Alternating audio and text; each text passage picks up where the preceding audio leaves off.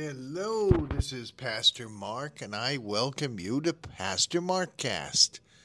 My observations of current events in the context of how we understand God, what we understand about people, and how to find meaning in our own lives. Each year, on and around July 4th, I hear the phrase, God bless America. I say this a lot as well. I love this country. Every time that I have traveled outside of the United States, my experiences have caused me to love this country even more. God truly has blessed America, and I am grateful that I was born here and continue to reside here. Each week, accompanied by Yvonne, who is our Spanish church planter.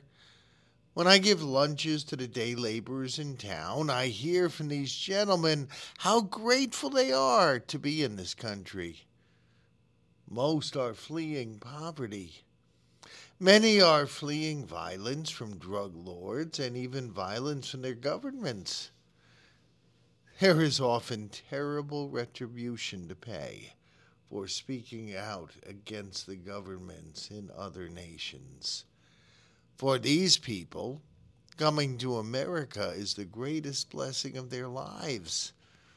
And they appreciate being here in ways that most native born Americans do not. These newcomers remind me of the grandparents of grammar school friends who immigrated here to gain a better life and insisted that their children and grandchildren learn English and enjoy the fruit of their labors in the new nation. No one that I knew growing up was more patriotic than immigrants and their children.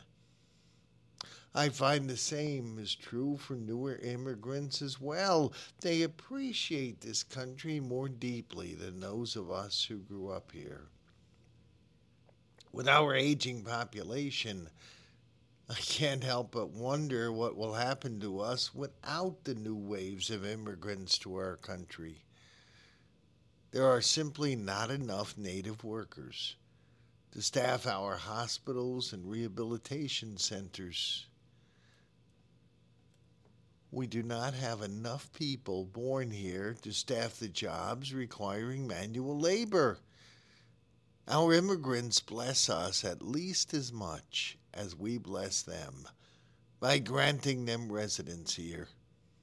In short, as the immigration of the 1920s was mutually beneficial so the recent immigration is a mutual blessing to us who were born here and to those who are arriving. Our blessing others doesn't stop at our shores. My grandparents' generation blessed the world during World War II. My parents' generation kept South Korea free from the Chinese and North Korean armies. People a decade older than I traveled the world with the Peace Corps and blessed many, many nations throughout the world.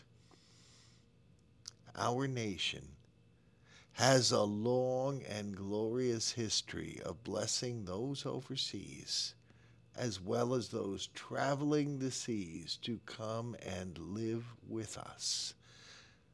I pray on this the cusp of Independence Day, that our nation will continue to be a blessing to others, even as we have been blessed. I pray that in the future our nation will continue to be a blessing to those who have lived here for generations, as well as for those who have lived here just a short time. God has blessed America and will continue to do so as long as we continue to be a blessing to others. Well, my friends, this concludes this edition of Pastor Mark Markcast. I know it's not easy to do the right thing and follow Jesus and obey Him, but it is worth trying. When we do so, we benefit all those around us. We fully know the peace that only God can give us. May God bless your good intentions this week.